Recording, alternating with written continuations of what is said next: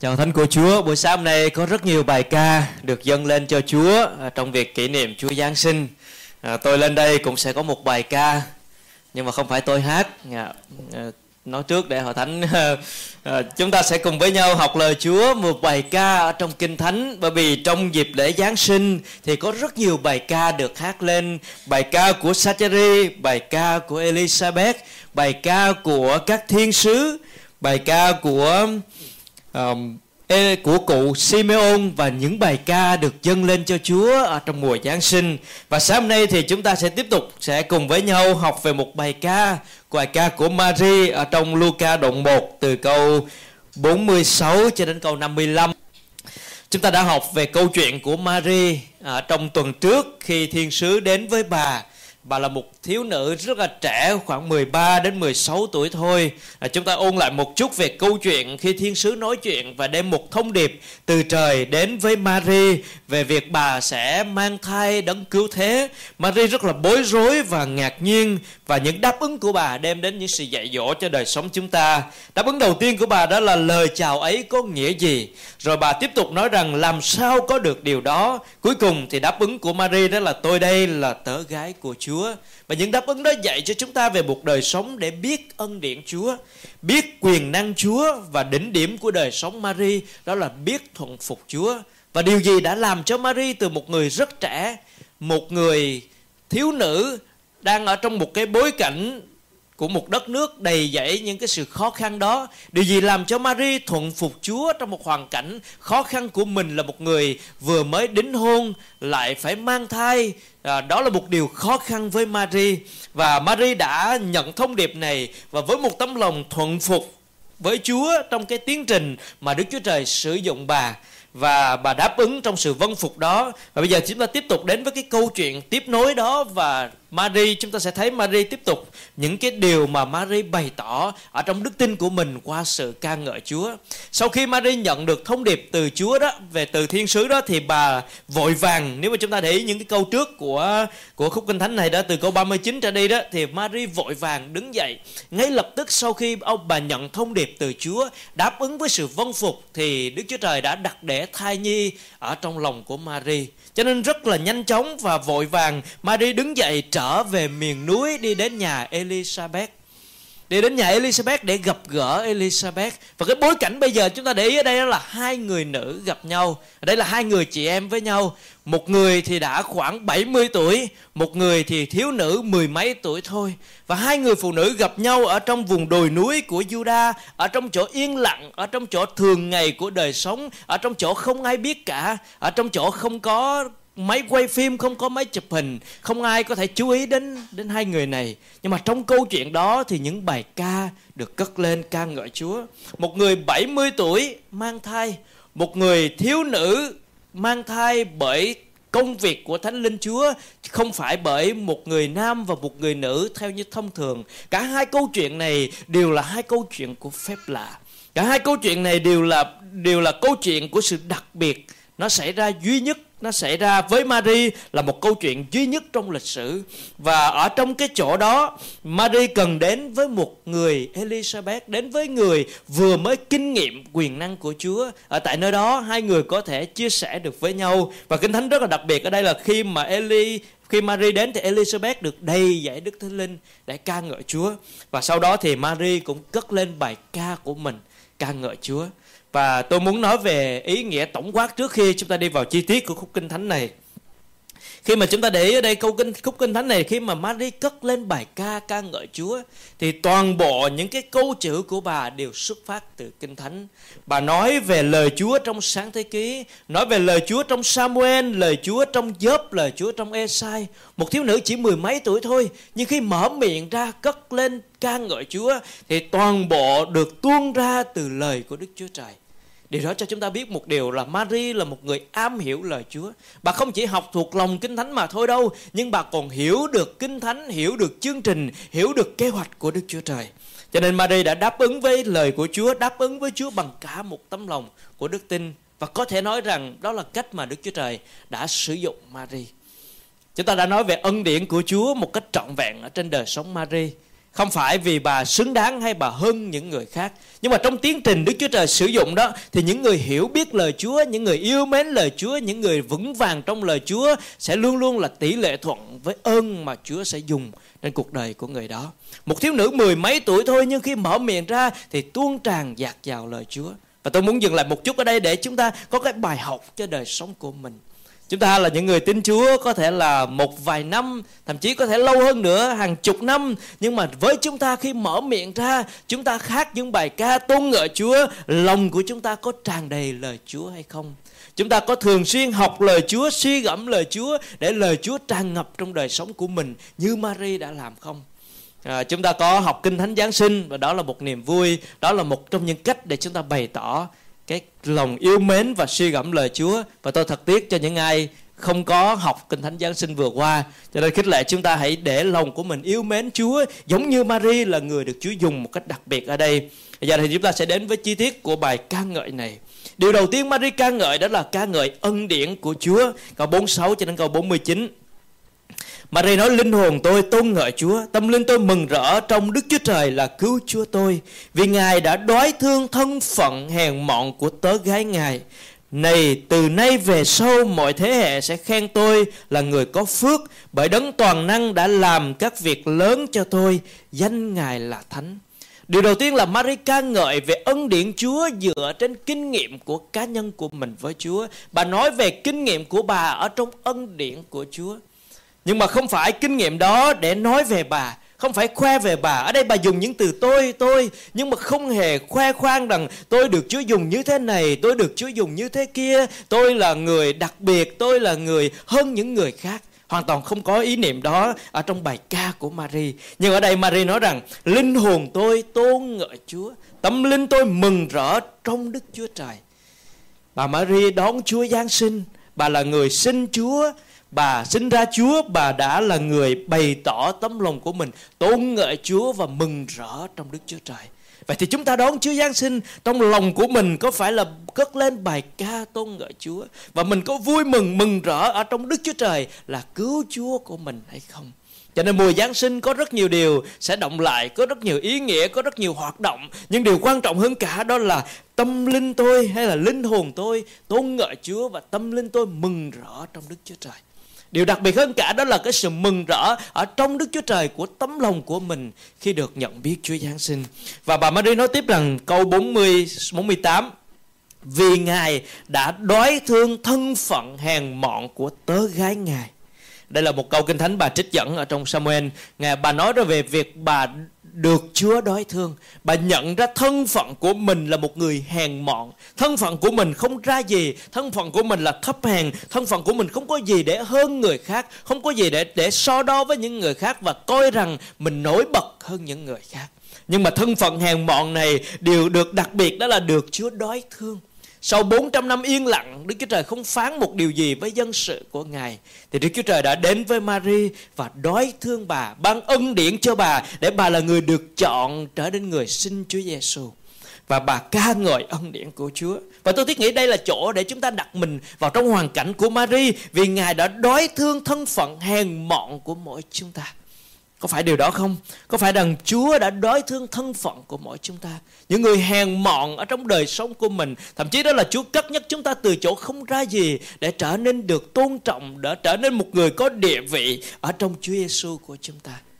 Cho nên chúng ta cảm ơn Chúa và cùng hòa lòng với Marie để nói về ân điển Chúa, nói về trải nghiệm của cá nhân mình, nhưng mà là để hướng về Chúa, là để ca ngợi Chúa, là để tôn ngợi Chúa, không phải để khoe mình với những người khác. Điều tiếp theo Marie nói là: này, từ nay về sau mọi thế hệ sẽ khen tôi là người có phước. Tôi là người được phước, tôi là người được Chúa chọn, Chúa ban phước, cho nên mọi người sẽ khen tôi vì tôi là người được Chúa ban phước. Bởi Đấng toàn năng đã làm những việc lớn cho tôi, danh Ngài là thánh. Mỗi câu mỗi chữ bà đều hướng về Chúa, bà đều ca ngợi ân điển của Chúa, đó là Ngài đói thương, Ngài làm, bởi vì Đấng toàn năng làm cho tôi, danh Ngài là thánh. Tất cả mỗi câu chữ của bà Marie trong bài ca này ca ngợi ân điển của Chúa, bà hướng về Chúa, dâng vinh quang cho Chúa và dâng sự oai nghi cho Chúa của chúng ta. Cho nên đó là điều mà chúng ta học với bài ca của Marie. Kinh Thánh thì nói rằng ai tự hào hãy tự hào trong Chúa. Ngày hôm nay chúng ta không có gì để khoe rằng tôi như thế này, tôi như thế kia, tôi làm được việc này, tôi làm được việc kia, tôi giỏi trong lĩnh vực này, tôi giỏi trong lĩnh vực kia, tôi hơn người này, tôi hơn người kia. Không phải là cách để chúng ta ca ngợi Chúa. Đôi khi chúng ta dễ bị mắc lừa trong những điều đó. Chúng ta nghĩ rằng tôi cảm ơn Chúa vì Ngài ban cho tôi việc này, việc kia, để tôi làm cái này, tôi làm cái kia, rồi chúng ta lại chú ý về tôi. Sau một câu chúng ta cảm tạ Chúa về những gì Ngài ban thì lại bắt đầu chú ý về tôi như thế này, tôi như thế kia. Nhưng mà Marie thì khác. Marie là người, nếu mà nói về ơn phước thì không có một người phụ nữ nào ở trên đất này được ơn phước như Marie. Không có một người phụ nữ nào được dự phần một cái công tác hay là được đặc ân để phục vụ Đức Chúa Trời như là Marie được làm. Đó là xin Chúa Giê-xu. Nhưng mà mỗi câu của Marie đều hướng đến là sự vinh hiển của Đức Chúa Trời. Mỗi câu bà hướng đến đó là ca ngợi ân điển đầy dẫy của Chúa. Và tôi thiết nghĩ rằng đó là điều mà chúng ta học được từ người thiếu nữ rất trẻ này ở trong bối cảnh của bà. Cho nên chúng ta cũng có những bài ca để cảm tạ Chúa, có những bài ca tôn ngợi về ân điển của Chúa. Chúng ta có hiểu được ân điển lớn lao kỳ diệu mà Chúa dành cho mình không? Và khi chúng ta hiểu được điều đó thì chúng ta sẽ cất tiếng để ca ngợi ân điển đó. Vì sao? Vì chúng ta là những người có tội được Chúa tha thứ. Chúng ta là những người thân phận thấp hèn được Chúa cất nhấc lên để trở nên những người cao trọng trước mặt Đức Chúa Trời. Chúa nói rằng chúng ta là những người được Chúa chọn. Chúng ta là những người thánh, những người được yêu dấu. Làm sao con người chúng ta có thể gọi là những người thánh? Là bởi ân điển của Đức Chúa Trời. Và Chúa gọi chúng ta là những người được quý báu và đáng chuộng. Nếu có một người nào đó nổi tiếng trên thế giới này và đến nói với chúng ta rằng anh thật là quý báu, tôi rất quý mến anh, điều đó thật là vinh dự cho chúng ta. Nhưng chúng ta được vinh dự lớn hơn nữa, đó là vua của cả cõi hoàng vũ này lại nói với chúng ta rằng chúng ta là quý báu, con rất quý báu, con rất đáng chuộng, bởi vì ta yêu con. Và đó chính là ân điển của Chúa cho đời sống của mình. Chúng ta đi đến điều thứ hai mà Marie ca ngợi ở trong bài ca này, câu 50 cho đến câu 53. Bà ca ngợi về quyền cai trị của Chúa. Và Ngài thương xót những người kính sợ Ngài, từ thế hệ này qua thế hệ kia. Ngài đã dùng tay Ngài làm những việc quyền năng, làm tan tác những kẻ có tư tưởng kiêu ngạo trong lòng. Ngài đã trút ngôi những kẻ thống trị và cất nhấc những người khiêm nhường lên. Ngài làm cho người đói được đầy thức ngon và đuổi kẻ giàu về tay không. Chúng ta hiểu rằng Marie đang nói bài ca này, nói những điều này trong một bối cảnh không phải thuận lợi. Bối cảnh đó là La Mã đang cai trị Israel. Bối cảnh đó là Hê-rốt đang tàn bạo và hung ác và muốn làm bất cứ điều gì theo ý thích của ông ta. Bối cảnh đó là dân Do Thái, tuyển dân của Đức Chúa Trời, đang ở trong sự khốn khổ. Và trong bối cảnh không có gì lạc quan đó, làm sao Marie có thể nói về một Đức Chúa Trời đang cai trị? Làm sao Marie có thể nói rằng quyền cai trị ở trong tay của Đức Chúa Trời? Bà nói rất nhiều ở đây, đó là bà nói rằng Ngài thương xót những người kính sợ Ngài. Ngài làm tan lạc những kẻ có lòng kiêu ngạo. Ngài trút ngôi những kẻ thống trị. Ngài cất nhấc người khiêm nhường. Ngài làm cho người đói được ăn ngon, người giàu bị đuổi về tay không. Trong khi đó thì La Mã đang cai trị Israel. Trong khi đó thì La Mã đang hà khắc với dân sự của bà. Trong khi đó thì dân của bà đang khốn khổ và dường như đối diện trong sự bất công. Nhưng mà Marie lại thấy một bức tranh lớn hơn, đó là thấy về quyền tể trị lớn lao của Đức Chúa Trời. Và điều gì làm cho Marie thấy được điều này? Đó là đức tin của bà nơi Chúa. Đó là cả một cái nhìn của bà trong xuyên suốt cả cõi lịch sử. Một cái nhìn của bà trong cả Kinh Thánh Cựu Ước. Marie là người am hiểu rất nhiều về Kinh Thánh. Cho nên khi mở miệng ra thì bà luôn luôn nói đến lời của Đức Chúa Trời. Bà có một cái nhìn xuyên suốt Cựu Ước rằng những đế quốc như là Ai Cập, như là Babylon, như là Ba Tư đều đã bị sụp đổ dưới quyền thống trị của Đức Chúa Trời.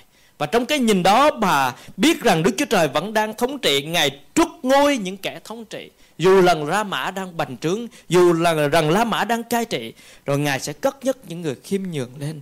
Ngài làm cho những người đói được ăn những thức ăn ngon. Ngài đuổi kẻ giàu về tay không. Và đó là quyền tế trị của Ngài. Đó là công việc của Đức Chúa Trời. Ngày hôm nay chúng ta có tin điều đó ở trong giữa thế giới mà chúng ta đang sống không? Chúng ta có tin rằng Đức Chúa Trời vẫn đang cai trị và Ngài làm những việc mà Ngài làm? Chúng ta có tin rằng lòng của vua ở trong tay Chúa, Ngài làm nghiêng lệch bề nào tùy ý Ngài? Chúng ta có tin giống như Marie tin để ca ngợi Chúa như bà ca ngợi không? Hay là đôi khi chúng ta đối diện với những cái sự khó khăn, chúng ta đối diện với những nan đề, chúng ta đối diện với những bất công thì chúng ta làm gì? Chúng ta than vãn. Chúng ta có một thói quen Đó là thường hay than phiền với những điều không vừa ý mình, thường hay oán trách với những điều bất ngờ xảy ra trong cuộc sống, thường hay cảm thấy rằng Chúa không tốt với mình khi đối diện với một nan đề nào đó. Nhưng mà Marie thì khác.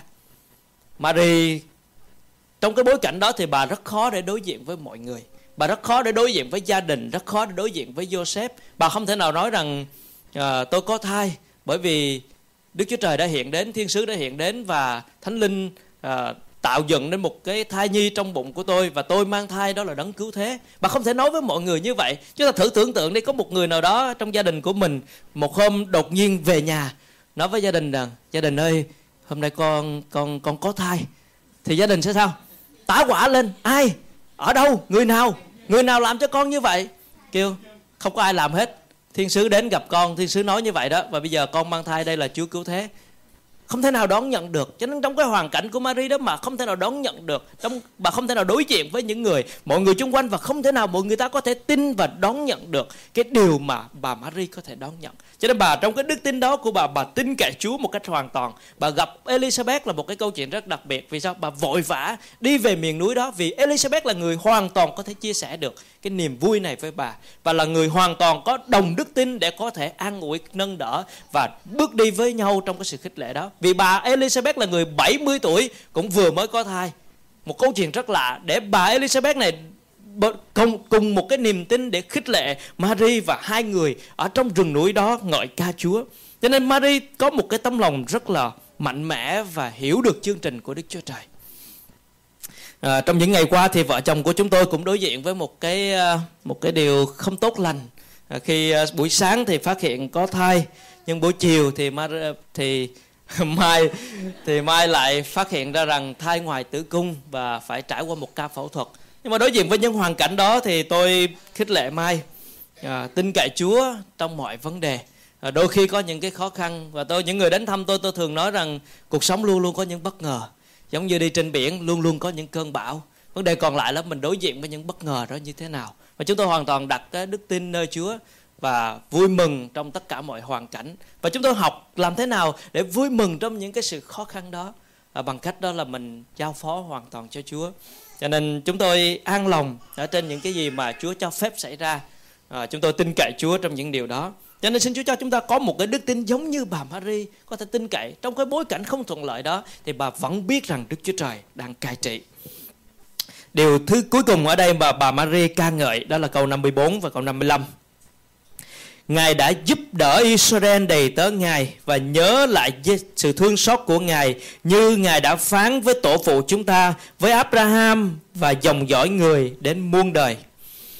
Ở đây chúng ta thấy về cái điều mà bà Marie ca ngợi. Bà bắt đầu với kinh nghiệm chính mình để nói về một Đức Chúa Trời lớn lao, về ân điển của Ngài. Sau đó bà mở rộng tầm nhìn của mình trên sự tể trị của Đức Chúa Trời xuyên suốt cõi lịch sử, để khẳng định rằng Đức Chúa Trời là đấng cai trị. Và cuối cùng thì bà nhìn về dân tộc Israel của bà, và bà nói rằng, bà ca ngợi rằng Đức Chúa Trời là đấng thành tín. Bà ca ngợi về sự thành tín của Chúa ở trong câu 54-55 này.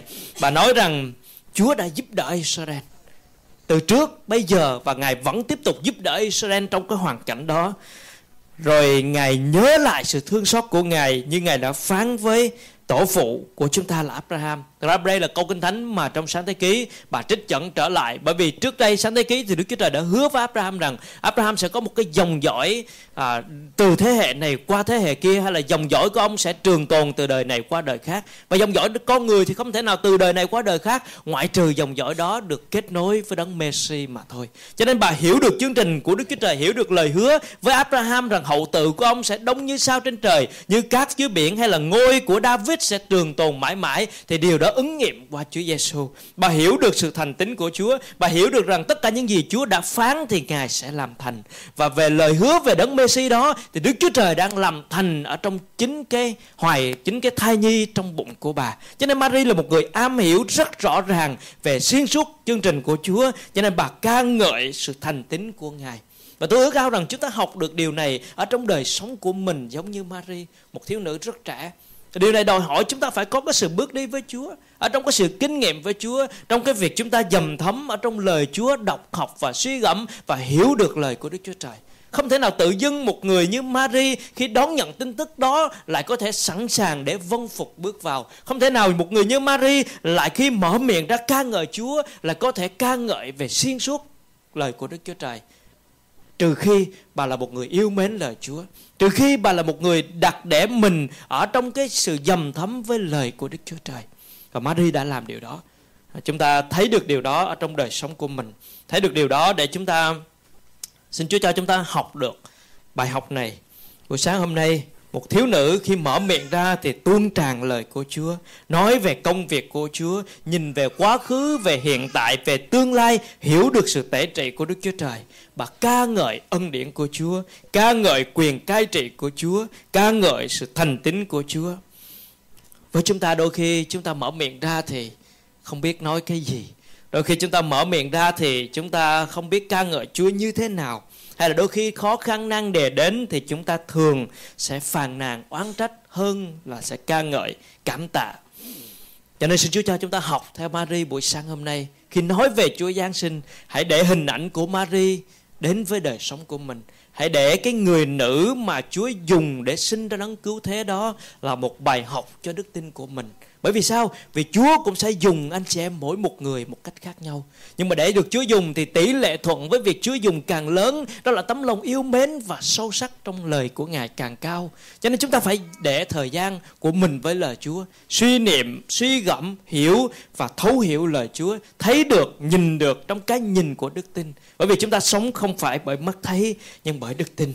Buổi sáng hôm nay thì chúng ta sẽ thấy ân điển Chúa lớn lao, học ca ngợi Chúa mỗi ngày. Chúng ta sẽ thấy ân điển Chúa lớn thay, học ca ngợi Chúa mỗi ngày.